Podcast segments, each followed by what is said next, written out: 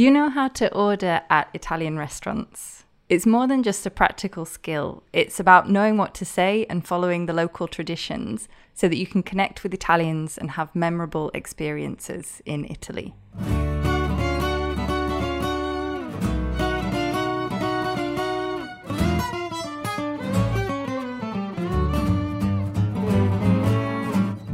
Whenever we're traveling to a new place, we want to know all about the food. Aside from being buonissimo, delicious, it helps us feel more local. See, it's like when your friends and family come to Italy. They always ask me lots of questions because they want to try the lovely local food, avoid little touristy missteps, and feel part of everything. What do they normally want to know about? I'll tell you in Italian.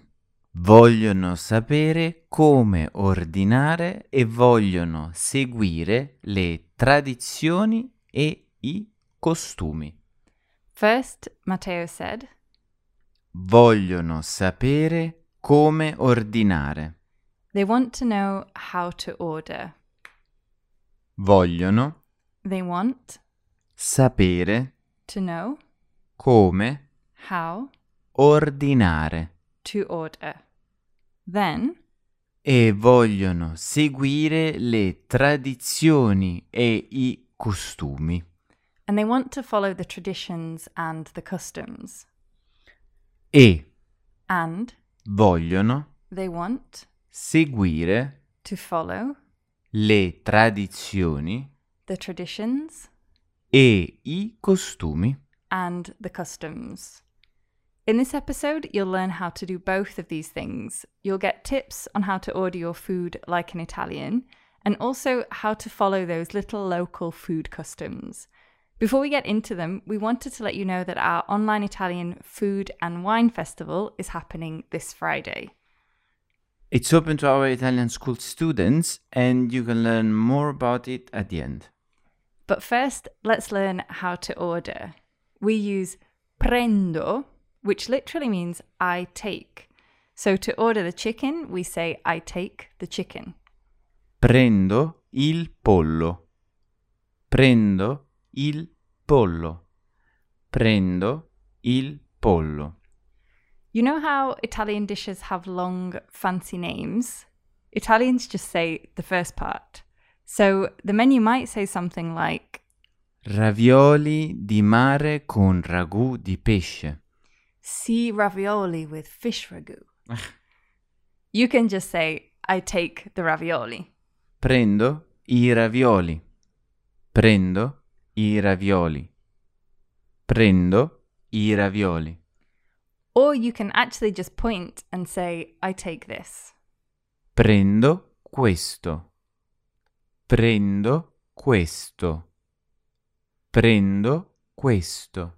It's cheating a little bit, but still much more satisfying than using English. When ordering, it also helps to know the pronunciation. There are a few common mistakes that I hear all the time, like, for example, bruschetta. Oh, yes. In Italian, we say bruschetta with a k. Bruschetta. Bruschetta. Bruschetta. and tagliatelle. There's no g sound in this.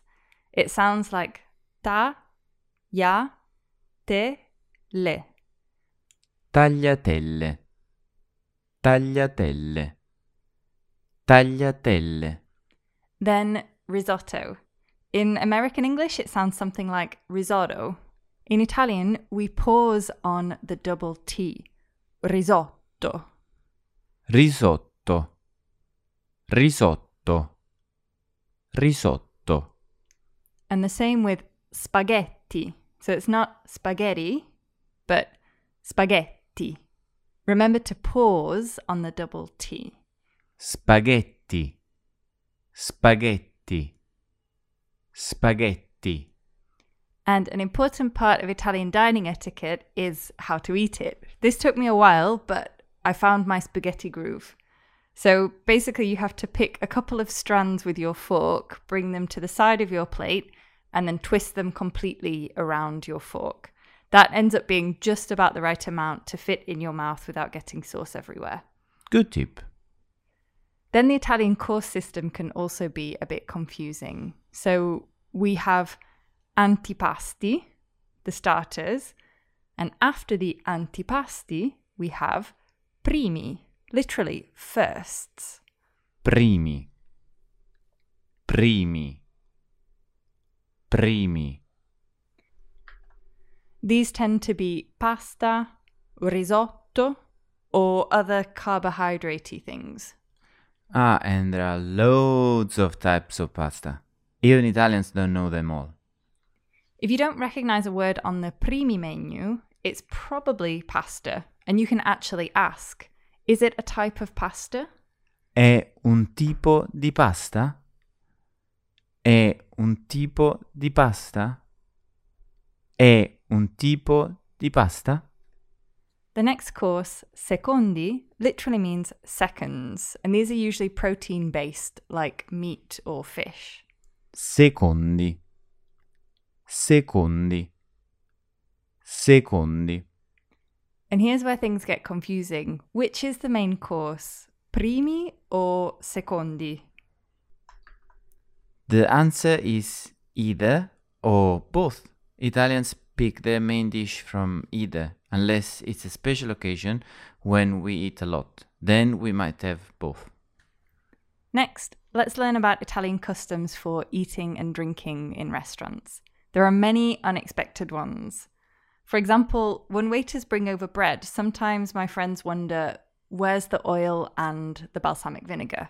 I think dipping bread in oil and balsamic vinegar is one of those false exports that Italians don't actually do. We sometimes eat a little straight from the basket while we're waiting, but we mostly eat it with the secondi course, and I love to use it to mop up my sauce at the end. Some say it's not polite, but others say it's a sign that you enjoy the food. I'm in the second camp. Speaking of bread, what about pane e coperto? This literally means bread and cover. It's a small service charge of around 1 to 3 euros per person. It's not sneaky, it's, that's just how Italians do it. Pane e coperto.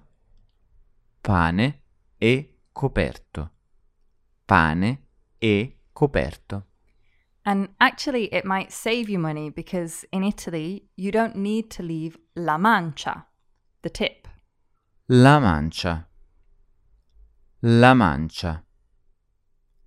La mancia. But of course, if you do leave one, waiters will be pleased. And there are also loads of little rules around drinking as well. Italians usually have still wine or beer with their meal, no prosecco or cocktails. They distract from the flavor of the food. And after dinner, Italians never order cappuccinos or long coffees. All that liquid is too filling after a meal. We usually just order un caffè, which is an espresso, or un macchiato, an espresso with a dash of milk. That's un macchiato. Un macchiato. Un macchiato. Then I love the tradition of having un digestivo. Literally, digestive. It's any liqueur or liquor that Italians drink after dinner. Un digestivo. Un digestivo. Un digestivo. Instead of ordering a bright yellow limoncello, which can be a bit touristy, you can try un amaro, which is an Italian herbal liqueur. Un amaro. Un amaro. Un amaro. O una grappa. But careful, it's strong. Yeah, uh, una grappa, a grappa, is a great way to bond with the locals, only as long as they don't have to carry you home, though. but seriously, I love hearing about people's school food experiences in Italy. I remember our student Louise talking about going back to a restaurant she liked. She was looking for the amazing zucchini she had there last time, but they weren't on the menu. When she mentioned it to the waiter, they made some especially for her. Italians have a very generous spirited approach to life in general, but even more so when it comes to food. And Adam, her classmate, who always looks for those little tucked away restaurants where no one speaks English. The food is better and cheaper, and of course, he enjoys being around all the locals as well.